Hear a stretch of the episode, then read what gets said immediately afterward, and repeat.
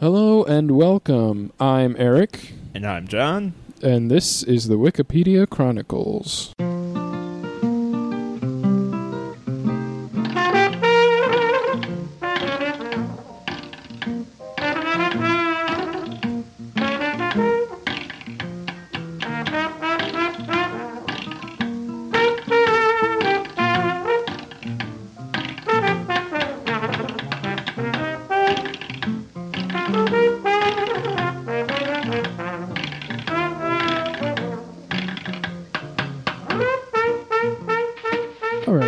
Podcast where we start with a random article, explore it, then follow the links, and see where it takes us. John, what do you have? Um, I wish I could tell you. Uh, it is a list of m- messiv messivtas. Civ- Mm-hmm. Is a list of massivtas, which is M E S I V tas T A S Massi- massivtas. Huh. Um, and it's just a list. It does not give me pictures. It does not explain what a massivtus may be. I do Huh. have some context clues here. I mean, the thing is, is there's a ton of them in New York, Hmm. and they always seem to mention rabbi Uh, sometimes. And the weird thing is, though, is that the vast majority of them are in New York. There are some in Massachusetts, Iowa, Illinois. There's one in Canada, Europe, Australia. And oddly enough, there is a grand total of one in Israel. so that kind of diminishes my thinking that it has to be something that's affiliated with Judaism because wouldn't there be more? or yeah, that's uh. I'm not really sure what it is though. So maybe it's there's a good reason for that, Mm. but It's definitely a nice mystery to yeah. start off the podcast. Yep. Well, let's see what I get. Yeah, what do you what do you have? Do you have something that's Oh. a little more clear in what it is? I have Eadhild. Apparently, this was So no, is person. oh, so it's it says died 937, so I'm assuming it's a person. a person in single hundreds years who Yep. was alive and had a single name. Yep. Good. Here we go with one of those. Uh, was the second wife of Hugh, Duke of the Franks. She was the daughter of Edward the Elder, King of the Anglo-Saxons, and his second wife, Aelflaed. Um, There's lots of weird characters in there, and what what country is he from? I mean, he married the Duke of, or he was related to the Duke of France, right? So King, o- King of the Anglo-Saxons. It doesn't say. So he's like a predecessor to William the Conqueror, I guess. I guess he would have to be. because that was before what 1064. That was the big the big year in French conquering the the English. Yeah. Um, her sister's name was Eadgifu.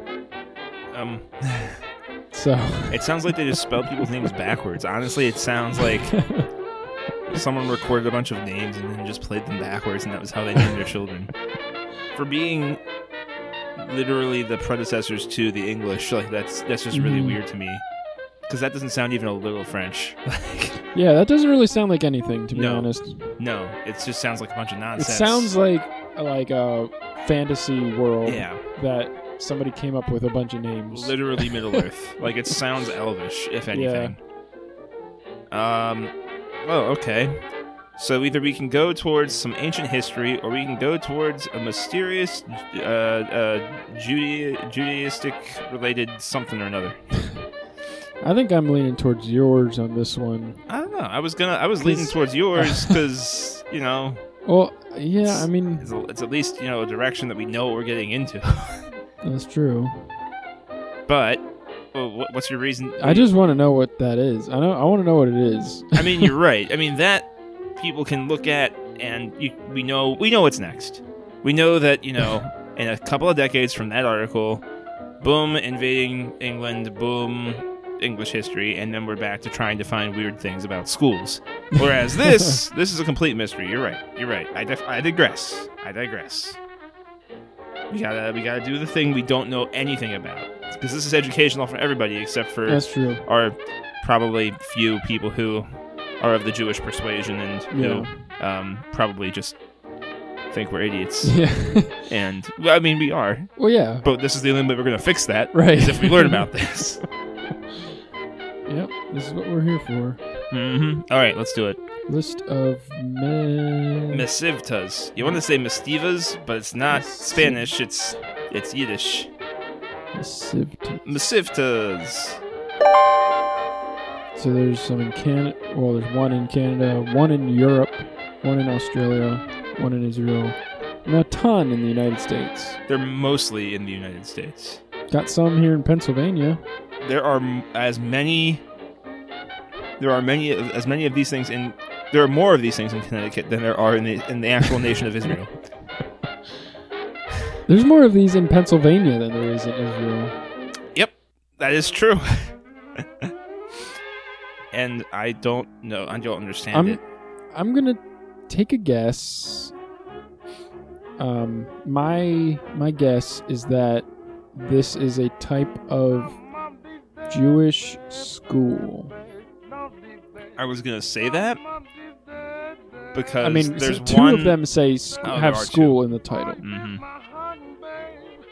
But why wouldn't they just have, you know, more? Um, why wouldn't they have more Jewish schools? I know there are a lot of schools that are of the Mhm. Jewish persuasion or affiliation. Well, we just gotta go. We just gotta go to M- Masivtas. The question is, which one do we go to? Well, we can go to 'Cause- Masivtas itself, or we can jump Oh, right to a that's- specific one. And I think either might Hmm. offer an explanation, but then again, it may not. True. Well, And some If- of these are actual links to Masivtas, where others are links to just the place. because yeah, if we go to Masivtas, then maybe they have like a section of notable ones, or Right. like you know more famous ones, or whatever. So I guess that would probably be the best option of directly learning about it. Or, or we could go to the Masivta Rabbi Samson Raphael Hirsch. That's true. I mean, that was one I of the ones that I don't know. I saw it, and I thought that's an oddly modern name Hmm. for something. Like everything else seems to be kind of more ancient Yiddish. Yeah, I got Whereas, Tiferes Yisroel. yeah, what what is Hmm. that? That's not even a name. Torah Vodath Yam HaTorah. Like Curious Joel. Curious George? Maybe that's their version. Curious, Curious Joel. Curious Joel. It might be. But okay, alright. We should probably just learn about what these are. So, Just to be do we want to go the roundabout way, go to a specific one, and then try to figure it out, and then try, and then go to directly to the Let's thing? let's do let's go directly to the source. Let's go All right. directly to the source.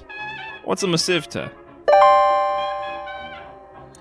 Masivta is an Orthodox Jewish yeshiva secondary school for boys.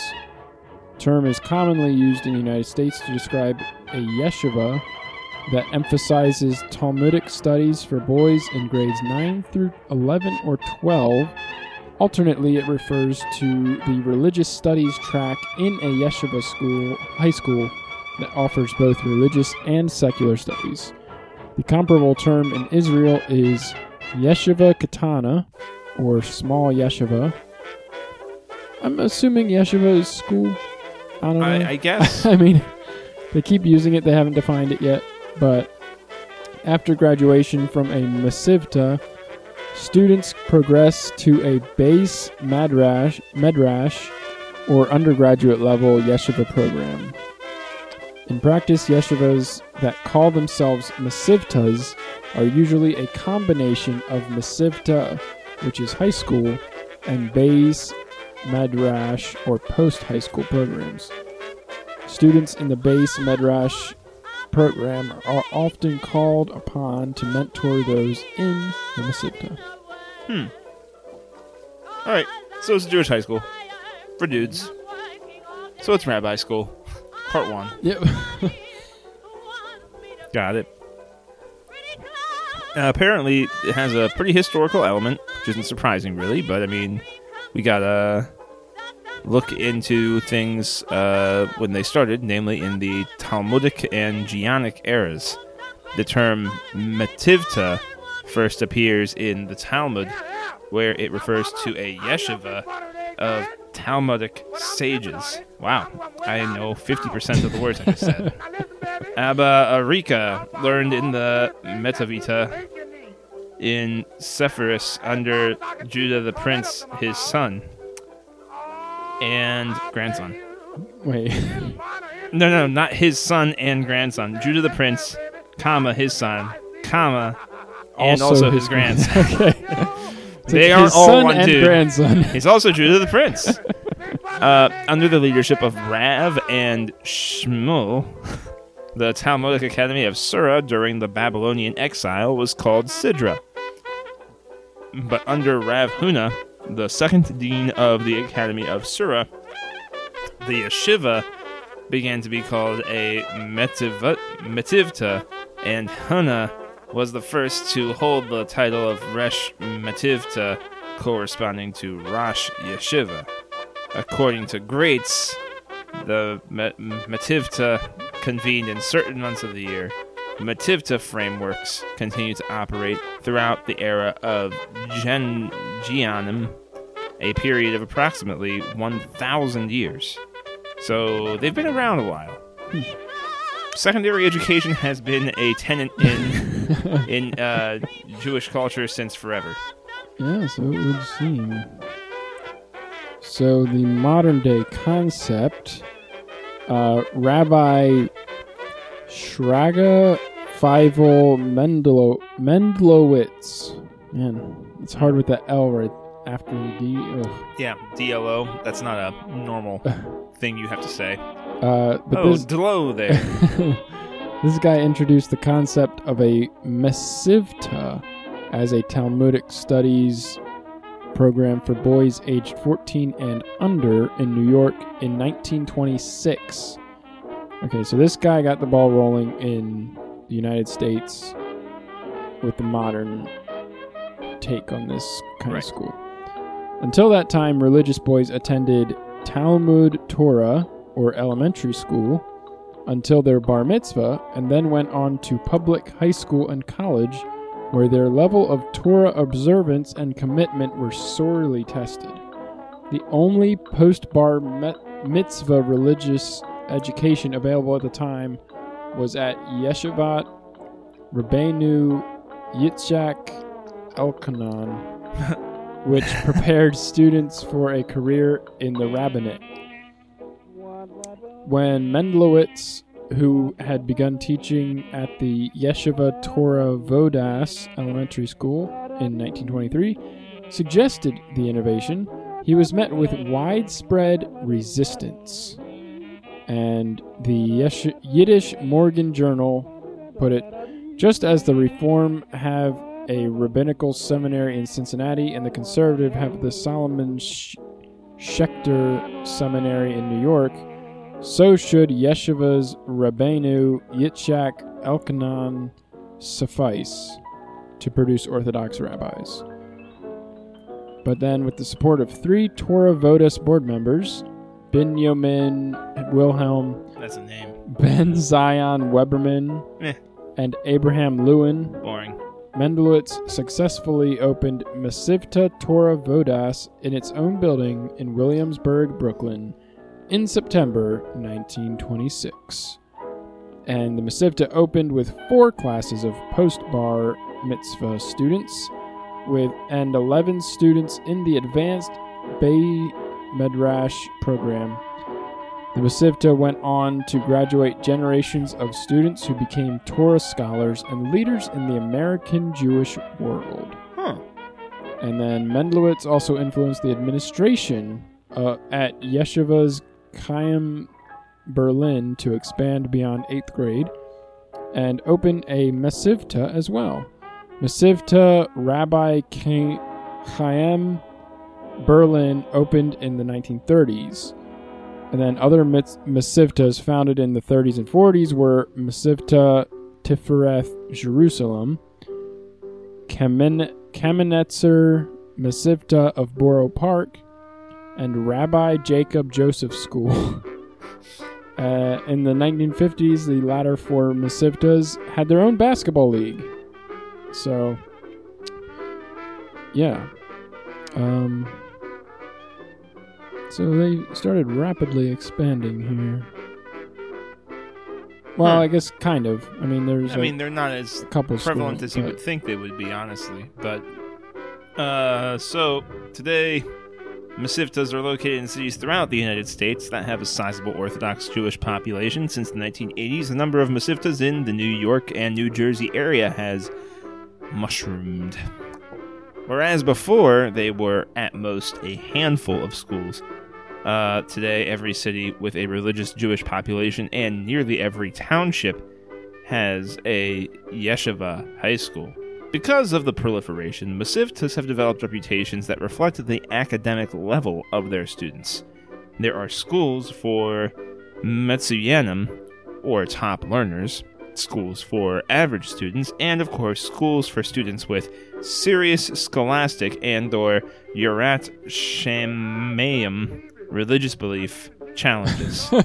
so if you are stupid or don't believe in God, you go to a school for the dumb. that is what happens. religious belief challenges. Yep. Yep. If they're scholastic or religious belief challenges, you go there. Um, which is kind of an interesting approach. I think that's kind of neat in that um, we oftentimes separate those things, but Mm. the, the, the people in the Jewish religion are smart enough to lump both of those. it's an and or. Like you could have Yeah. religious challenges, but if you're also like severely scholastically stupid, you go here. So like Yeah. either you're lacking in your logic department or you're lacking in your empathy department, and both of those things need to be rounded off and worked on before we let you go forward. That's kind of what they're saying, I think, by having that standard set up, and I think that's a really smart idea. Mhm. That's actually kind of that's actually kind of neat. Anyway, uh, some Masivtas operate different tracks to satisfy a diverse student body.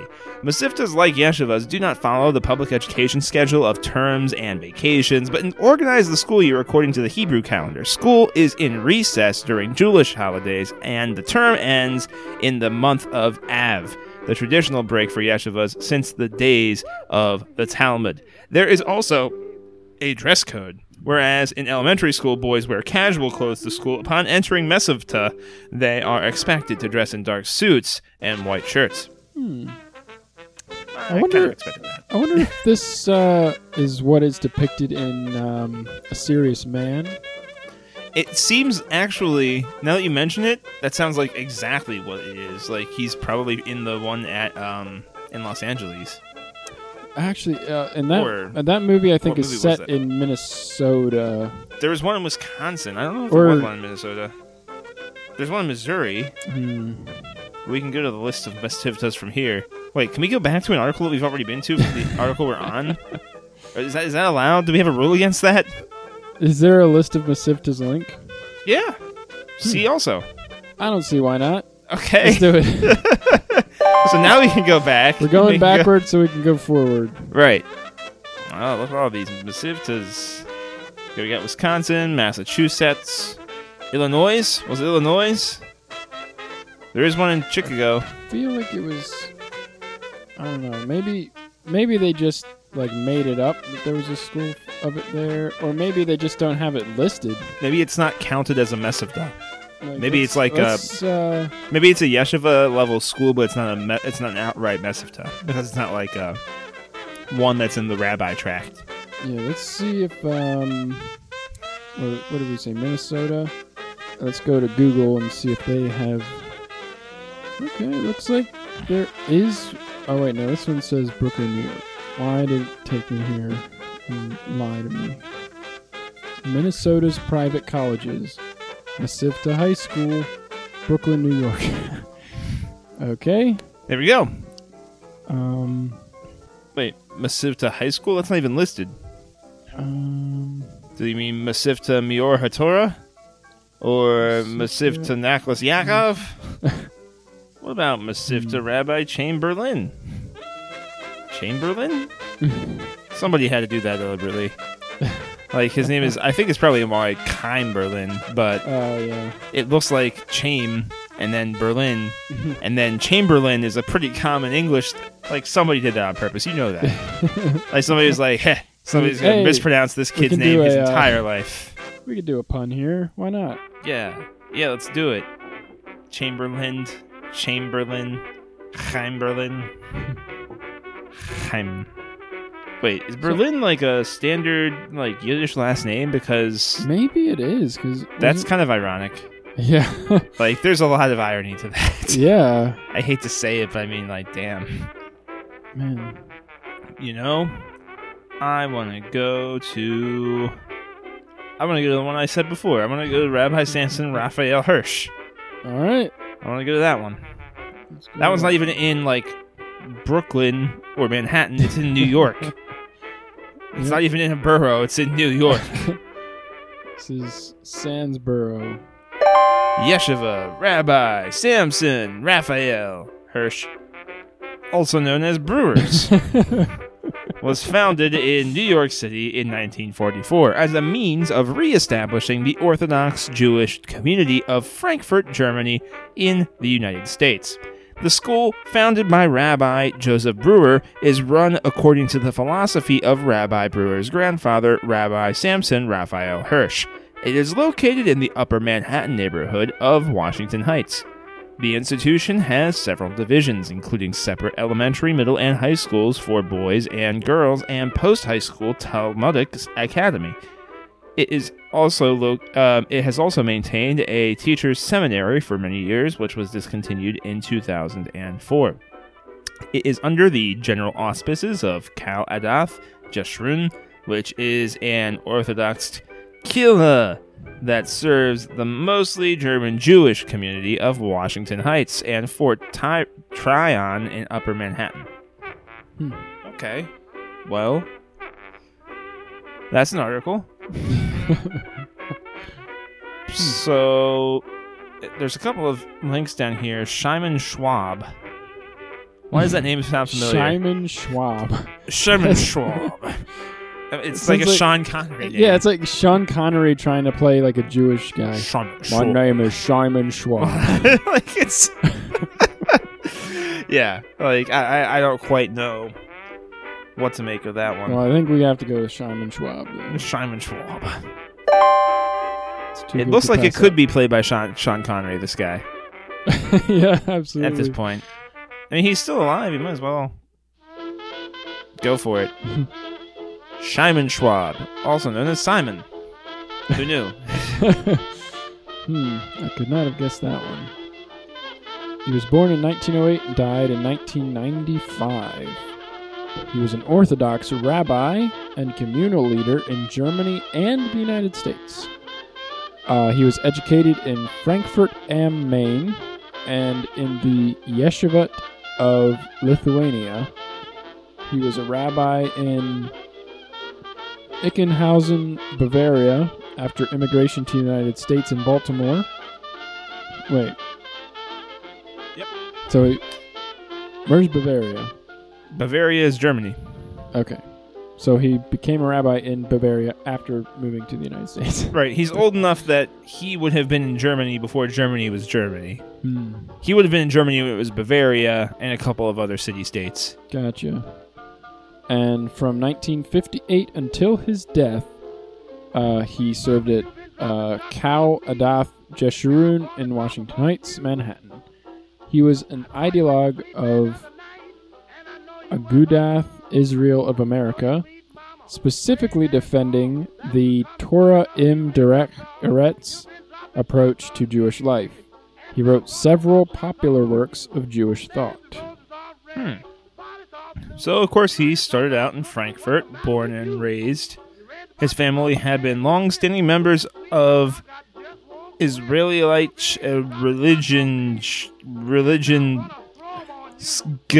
religion shaft, or the IRG, the Orthodox Jewish community that had established its own independence from the Reform Judaism dominating the general community.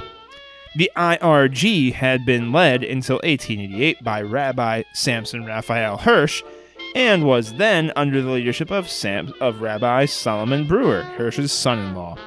Simon completed the real school, the local school that combined religious studies and general subjects in confirmation with the Torah im Derech Eretz ideology propagated by Rabbi Hirsch. After the real school, he was a full time student for a number of years in the Torah Lehranstalt, the local yeshiva founded by Rabbi Breuer. Hmm. So at 17, which he it was in 1926, he enrolled in the yeshiva at Telsh Yeshiva. In Telsh Yeshiva. Okay. The yeshiva in Tel Yeshiva in Tel Sai Lithuania, Yeshiva. where he studied Talmud intensively for three years, and afterwards spent one year and a half in the Mir Yeshiva. Uh, the Mir Yeshiva of it. It was not very common for German Jewish students to study an Eastern European yeshivat, but two of Shimon's brothers, Mashi and Mordecai, would later follow the same path. And then in spring of 1930, he spent a weekend with Rabbi Yisrael Meir Kagan, the Shafetz Chaim, and the leader of non Hasidic Eastern European Ashkenazi Jewry. Jewry. Jewelry? Jewry, which has a link. Just of itself. Jewry. Jewry. Every word in that sentence has its own Hasidic, Eastern European, Ashkenazi, Jewry. They all are separate links. There's not, it's just a whole bunch of links all at once. That's great. The visit made hi made a strong impression on him, and he would later often refer to the counter encounter in public speeches throughout his life. And after receiving Semicha, rabbinic ordination, Rabbi Schwab relocated to Germany, and in February 1931, while still unmarried, he accepted the position of Rabbinate Sassessor, Rabbit, rab, rabbit assassin? assistant rabbi Oh, in Darmstadt. In October 1931, he married Rekka Froelich of Gelsenkirchen and co- continued his post there until September 1933, at which time he accepted the post of community rabbi in Ichenhausen, Bavaria. Man, sometimes after reading a bunch of foreign words, mm-hmm. it starts to make normal words look foreign. Yep. And you're like, Yeah, wait a minute, that just- word that I've read a million times before suddenly sounds like I should be saying it completely different. It's really weird because it is exactly like climbing a rock face. Like, as soon as you lose your footing, everything that you thought was familiar is Yeah. just no. Uh, so his work in Ichenhausen involved general rabbinic duties, but he also worked hard to establish a traditional yeshiva that would teach Mishnah and Talmud. He also published a booklet titled Heimkehr ins Judentum, which means coming home to Judaism, which was published in 1934, exhorting his Jewish contemporaries to devote more time to in depth Torah study and abandon their fascination with modern culture and social progress. the yeshiva started off but immediately ran into trouble as threats were made by local Nazi activists because it was about that time. Mhm. In the end, the students were sent home after one day, and this incident probably inspired Rabbi Schwab to apply for a position overseas. Hmm. Probably. Yeah. Probably. Wait, And did then- it say? Oh, okay. So he, this was okay while he was in Germany. right. Uh, Okay. Yeah, which makes sense because, you know, it was about that time. Yeah. yep. It's like, well, about time to go back to America. But uh, in Baltimore, then, uh, through the American Orthodox leader Rabbi Dr. Leo Jung, he got in touch with a community called Shearith Israel in Baltimore. He traveled to the United States, and after a trial period, the community elected him as a rabbi and the family was therefore able to apply for visas and escape the Holocaust. Wow. So that was a close call. That's pretty good. yeah. Uh, in Baltimore, Schwab, as the rabbi of the community Shearith Israel, became a local leader of Orthodoxy, hosting the annual conference of Agudath Israel several years after his arrival. And he was involved in the first Jewish day school for girls, Beis Yaakov, and traveled to San Francisco in the late 1940s to act as a lobbyist during the early activities of the United Nations. Hmm. It's pretty cool. In 1958, Schwab was invited to jo- join our old friend Razif, Razif, Rabbi Joseph, or Razif, as the locals call him, Breuer, in the leadership of the Jewish German community in Washington Heights, located in Upper Manhattan, New York City. Remember that? Remember what we just talked about? That whole thing? That. That's what this is. See K'hal Adath Jeshurun uh, is what the article tells us to do, but we don't need to because we know about the school that they ultimately all end up at. There's a picture of it right there. It's right there. It's right there. Mm-hmm. If you're following us, it's it's right there. Um, this community, widely regarded as the uh, spiritual continuation of the pre-war Frankfurt community, had been close to Rabbi Schwab's heart, and with Rabbi Breuer's increasing age and infirmity, he took on many leadership roles until the latter's passing in 1980. Wow. Wait a minute. Who? Okay, that, is that Breuer? Breuer. Breuer was still going strong until 1980, man. But then He was old whenever he bought his community over from Germany. so how how old is Rabbi is Breuer then? Well, I mean, they're both dead, but he was also very old once he went. well, yeah, because it sounded like Rabbi Breuer was um not Not young. old. I, I see. I I thought what happened was Breuer was a younger guy, and he employed the older Jewish rabbi guy to come in and I think your confusion stems from when he was. He, they kept mentioning Breuer as like the grandson of some dude, uh, and they kept okay. mentioning that these Maybe two guys at the same time. So it's like it gave stuck the in my head of yeah. And it kind of gave me the impression that they were like peers, not like one after the other, like by Mm. 20 years. But apparently, they are like generations apart. Ah, okay. That's hmm. But it is deceptive, just because it's like here are these two people who work together, and this guy's grandfather. So like, it doesn't really it doesn't really tell you very well. Uh, so from 1980 until 1993, our friend Simon Schwab led the community alone. He was succeeded after his death by Rabbi Zachariah Gelley, the Sunderland or England uh, Rosh Yeshiva, who had already joined the Kahila several years earlier as second Rav. He continued to lecture and teach, but his health deteriorated and he died at the age of 86 on Purim, Katan, where he settled. He was a settler of Purim, Katan. So okay, his philosophy was um, being a product of both the German Torah im Derek Eretz movement and the Eastern European Yeshiva world. Initially identified strongly with the latter.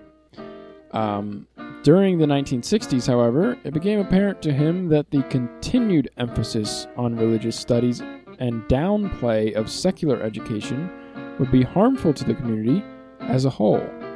He thus wrote the, his pamphlet These and Those, in which he champions the Torah im Derek Eretz approach as being equally valid. The title of the pamphlet is a quote from the Talmud These and Those, uh, Ilu va Elu, I, Elu, okay, are the words of a living God, emphasizing that both approaches are divinely sanctioned.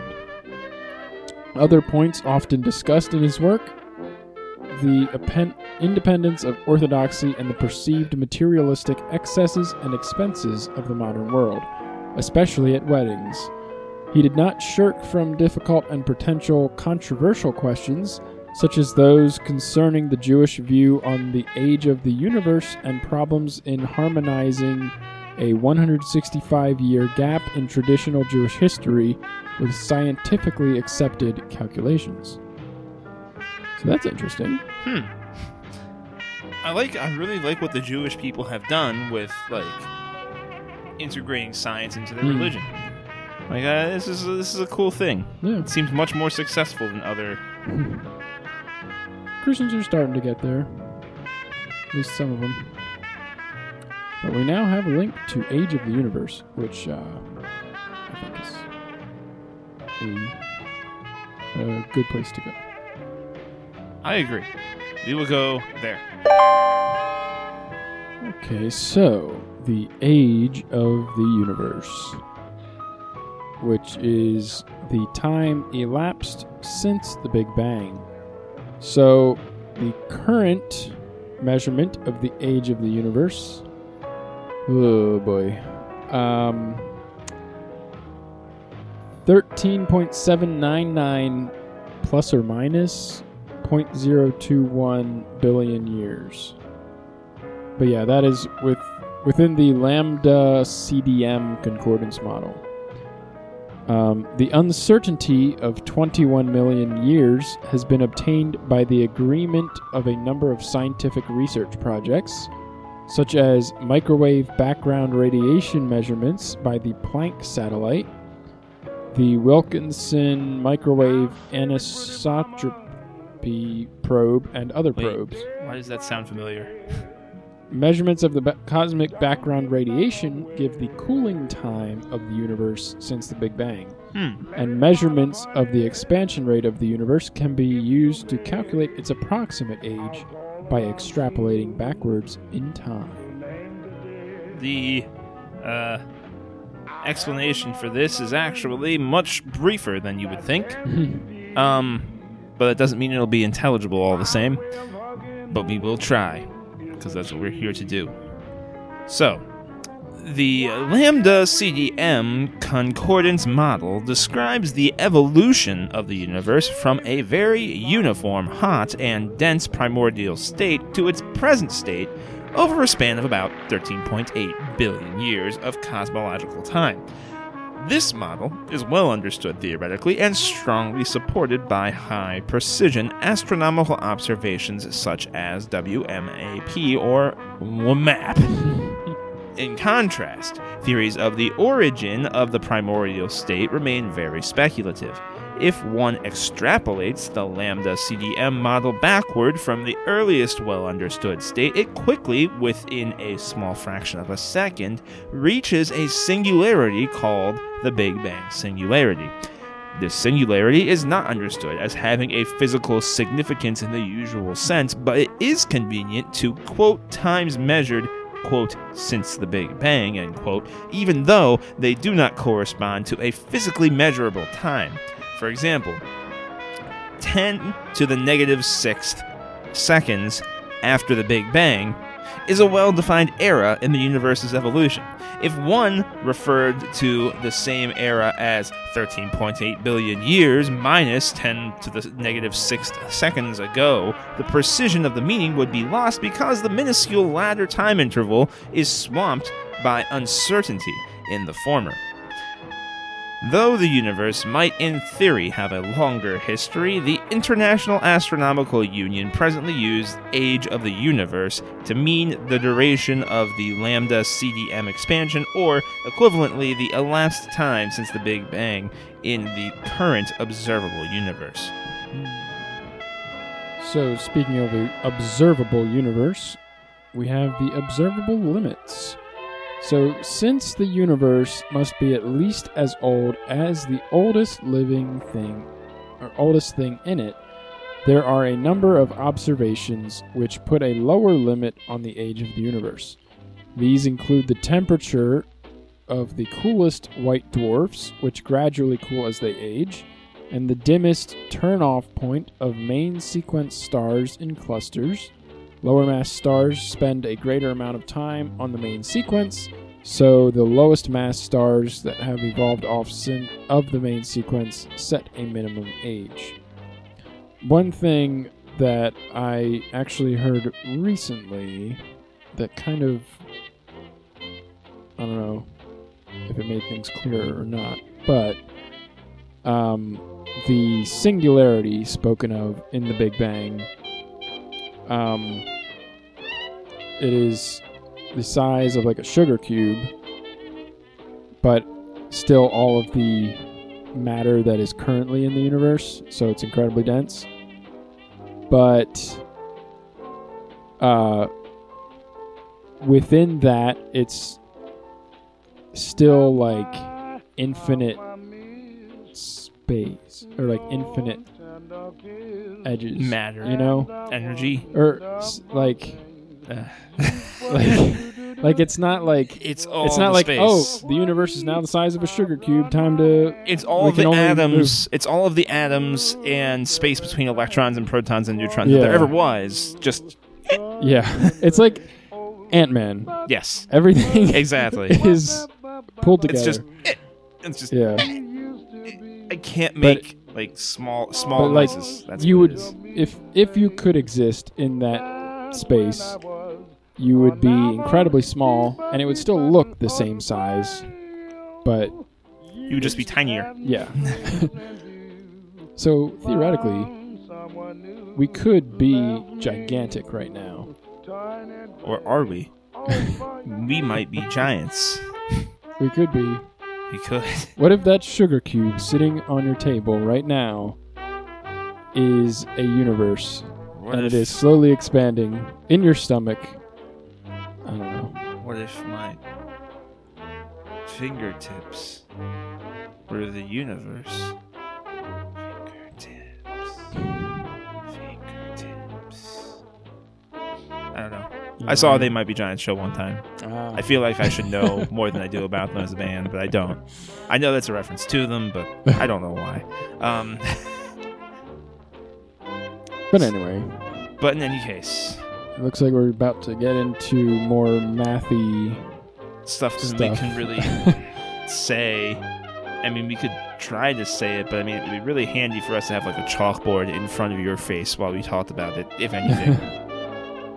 Ooh, we could go down to the history section. That sounds a little more. Approachable for a Yeah. podcast that is based on words and not math. Yeah, Yeah.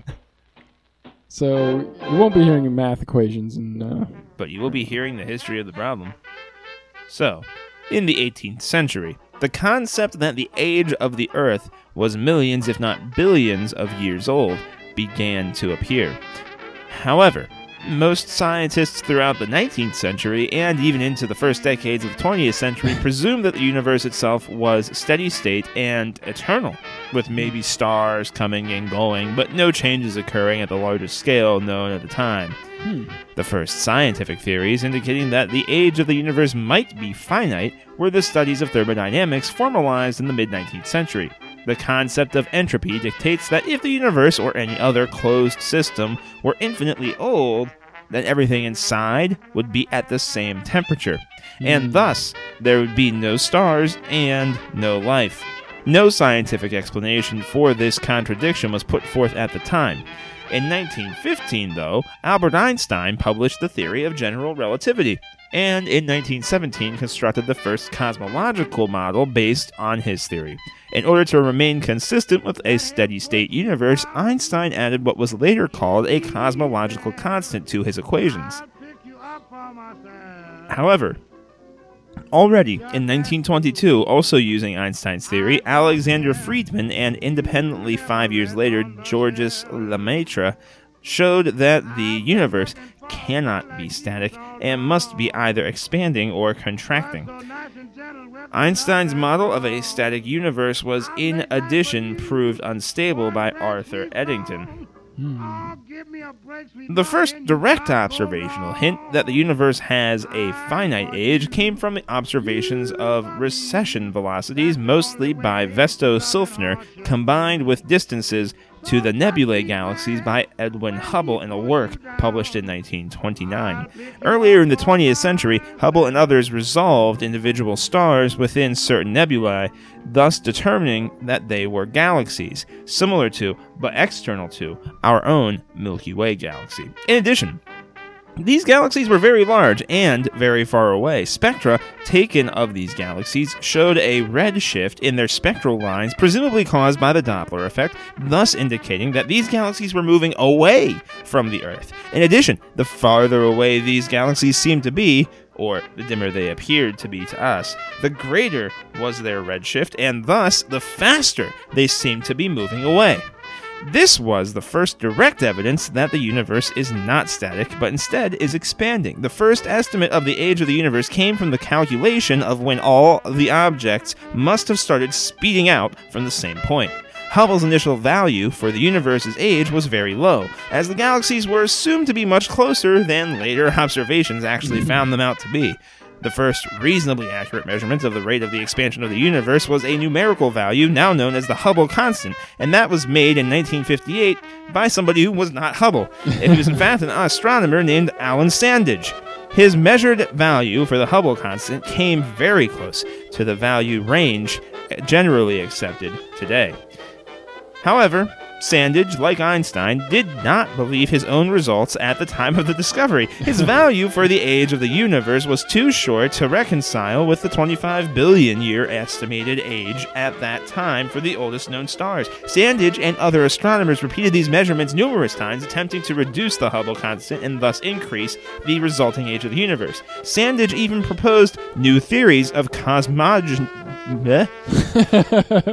of cosmogony to explain this discrepancy. This issue was finally resolved by improvements in the theoretical models used for estimating the ages of stars. As of 2013, using the latest models for stellar ev- evolution, the estimated age of the oldest known star is 14.46, give or take 0.8 billion years.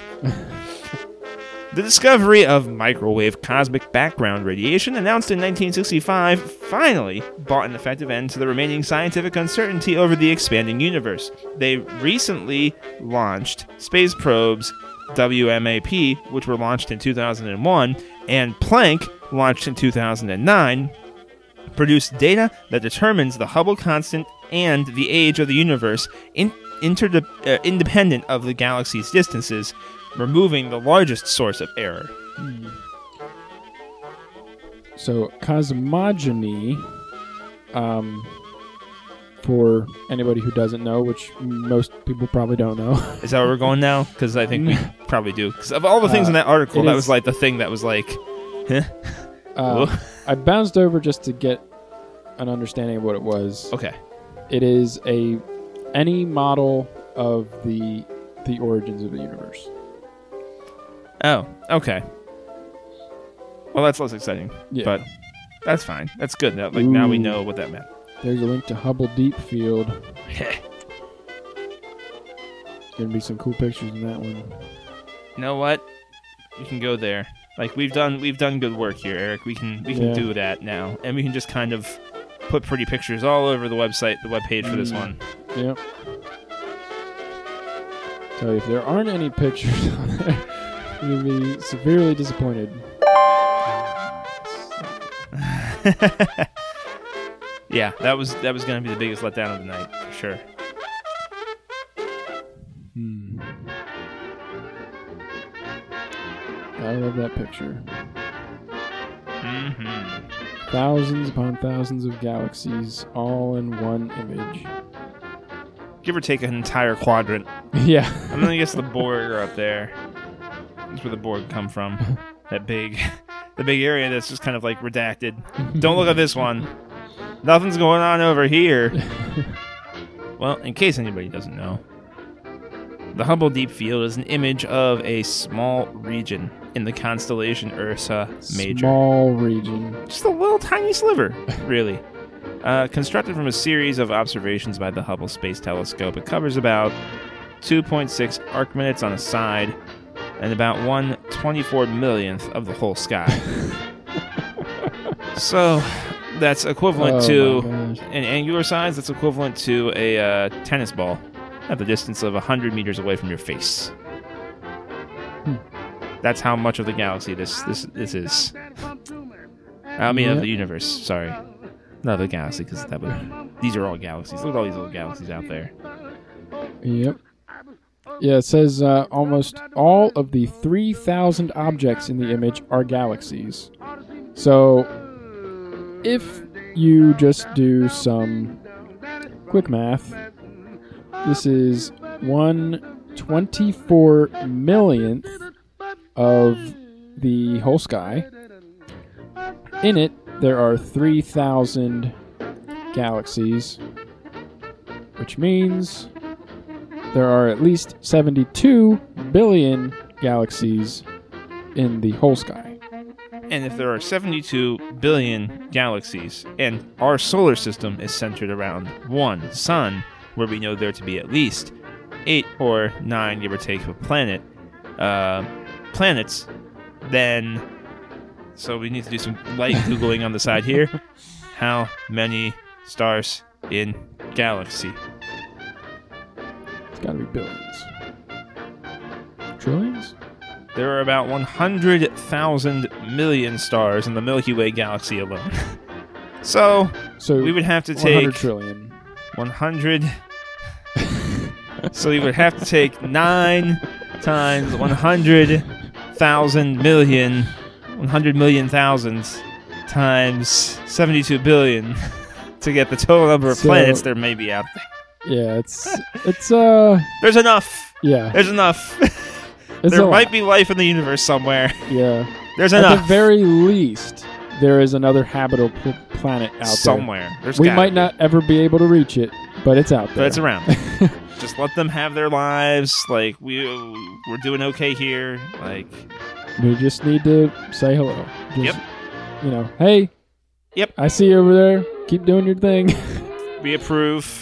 Go about your way. Go about your merry business. yep. We'll never see you again, but you know, universe is that way. So uh, have a good one. Have a good have a good existence, you guys. Bye. Bye. Man, what a crazy thought, though. Yeah. So, three years after the HDF observations were taken, a region in the south celestial hemisphere was imaged in a similar way and named the Hubble Deep Field South. The Deep South.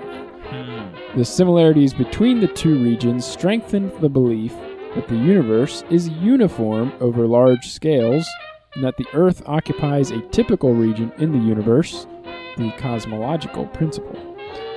A wider but shallower survey was also made as part of the Great Obser- Observatory's Origins Deep Survey. In 2004, a deeper image, known as the Hubble Ultra Deep Field, was constructed from a few months of light exposure. A few months? Wow. The HUDF image was at the time the most sensitive astronomical image ever made at visible wavelengths, and it remained so until the Hubble Extreme Deep Field was released in 2012. Extreme deep field. I feel like we have to go to Extreme Deep Field. That's okay. We got time for Extreme Deep Field. We got time. We got time. We got to. Oh, this just takes us further down. Oh, well, oh wait, no, no, this is the Hubble Ultra okay, so Deep Field. We're inside the Hubble Ultra Deep Field article now. and we can go And now extreme. There's a subheading: Extreme Deep Field. spelled with a very stylistic extreme. Yep. E I- capital X Extreme. Yes. the most ridiculous. Yep. The Hubble Extreme Deep Field, or XDF, released on September 25th, 2012, is an image of a portion of space in the center of the Hubble Ultra Deep Field image. And yes, I am going to read the rest of this in this voice, representing a total of 2 million seconds, approximately 23 days of exposure time collected over 10 years. The image covers an area of 2.3 arc minutes by two arc minutes, or approximately 80% of the area of the HUDF. That's really hard Hmm. on your larynx. I need. Ugh. That was bad. Wow.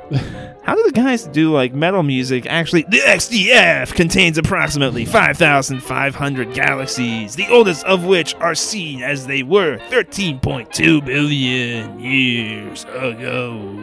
Now, the interesting thing about that, Oh, the origin of or the age of the universe, did it not say Hmm. that it was 13 some billion years or Well, Wait, it said many- that the oldest star that we know of is 14.46, give or take 0.8 billion years, based on the established Hubble constant, which again isn't far off from reality, based on the deep space probes we have sent out. So, I'm not sure why what it's what it may be trying to drive at here is that 13.2 billion years ago was the last time these things were close enough to us that we could Eight- see a change. age of the universe 13.799 billion years.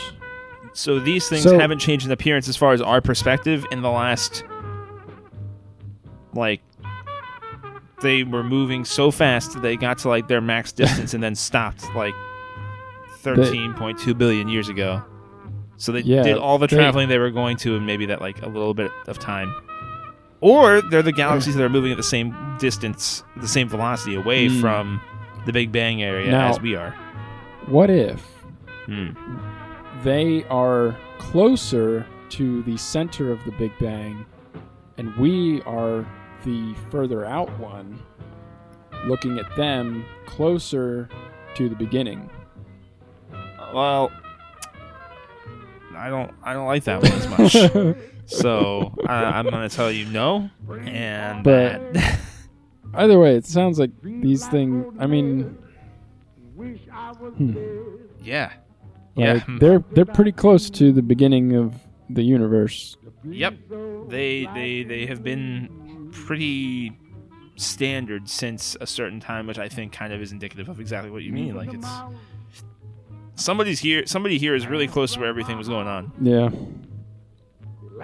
Ooh, man. The faintest galaxies are one ten billionth the brightness of what the human eye can see. The red galaxies in the image are the remnants of galaxies after major collisions during their elderly years. Many of the smaller galaxies in the image are very young galaxies that eventually developed into major galaxies, similar to the Milky Way and other galaxies in our galactic neighborhood. Man,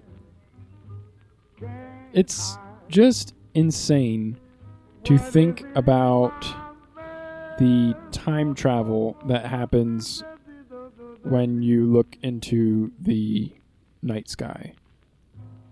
Like you're seeing things Billions That- of years old. yeah, like like you are seeing something that happened billions of years ago, or yeah, Really Like- puts it in perspective. You know, like if you could make a star, you could do something that people would be able to observe billions of years after you were gone.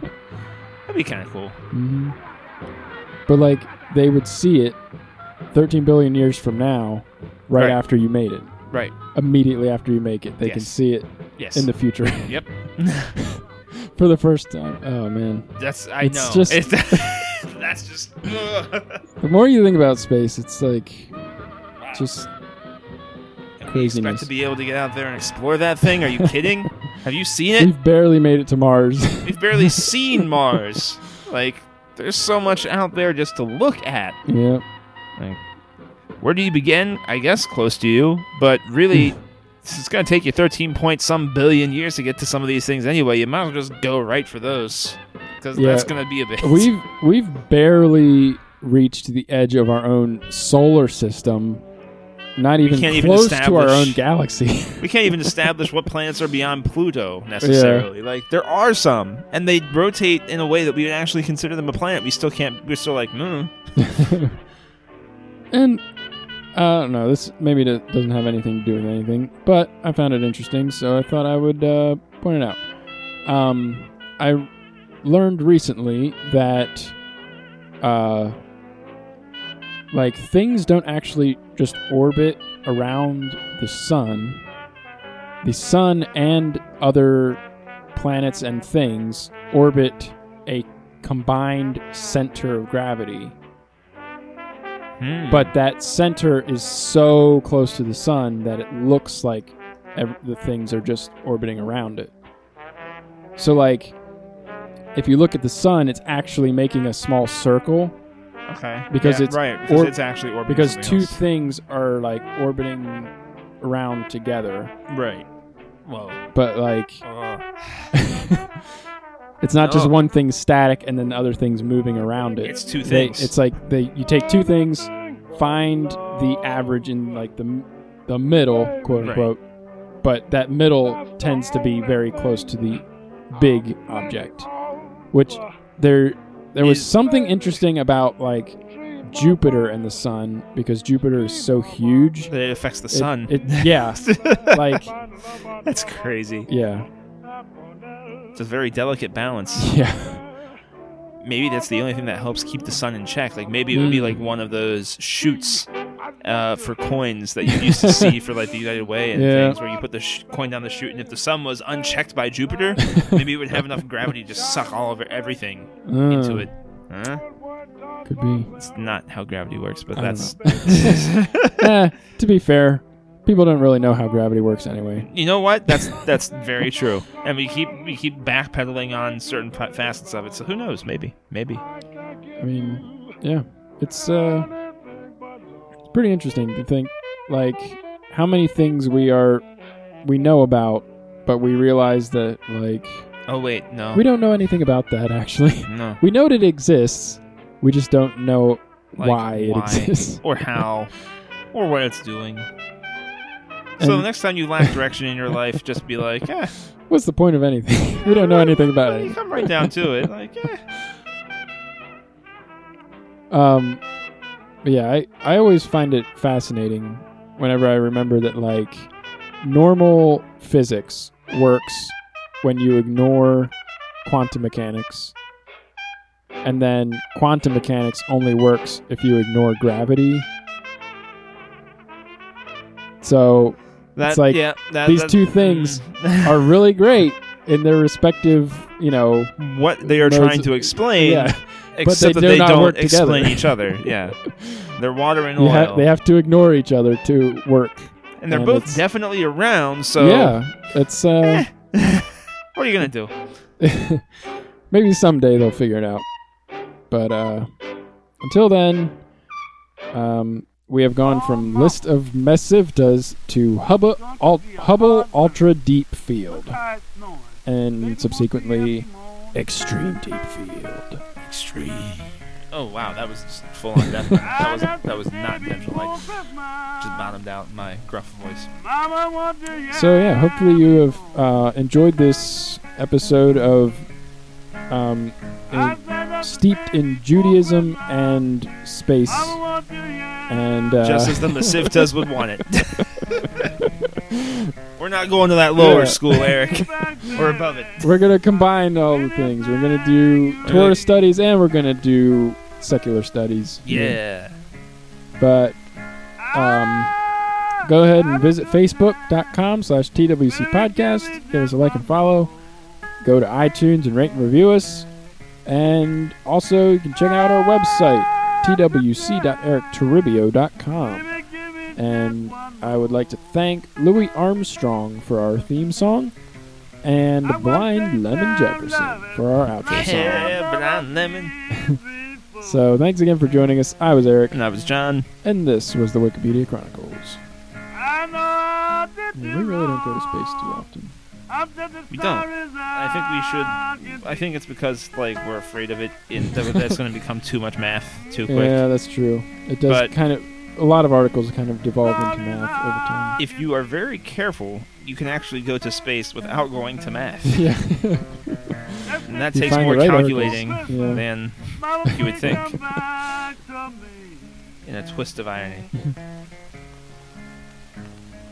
Mama, turn down on this Christmas Eve. Mama, don't turn me down on this Christmas Eve. I cried about you so hard, that wet up my whole cold sea. A day before Christmas. Let me bring your present tonight. And just a day before Christmas. Let me bring me your present tonight. I'm gonna be your Santa Claus, even if my whiskers ain't white.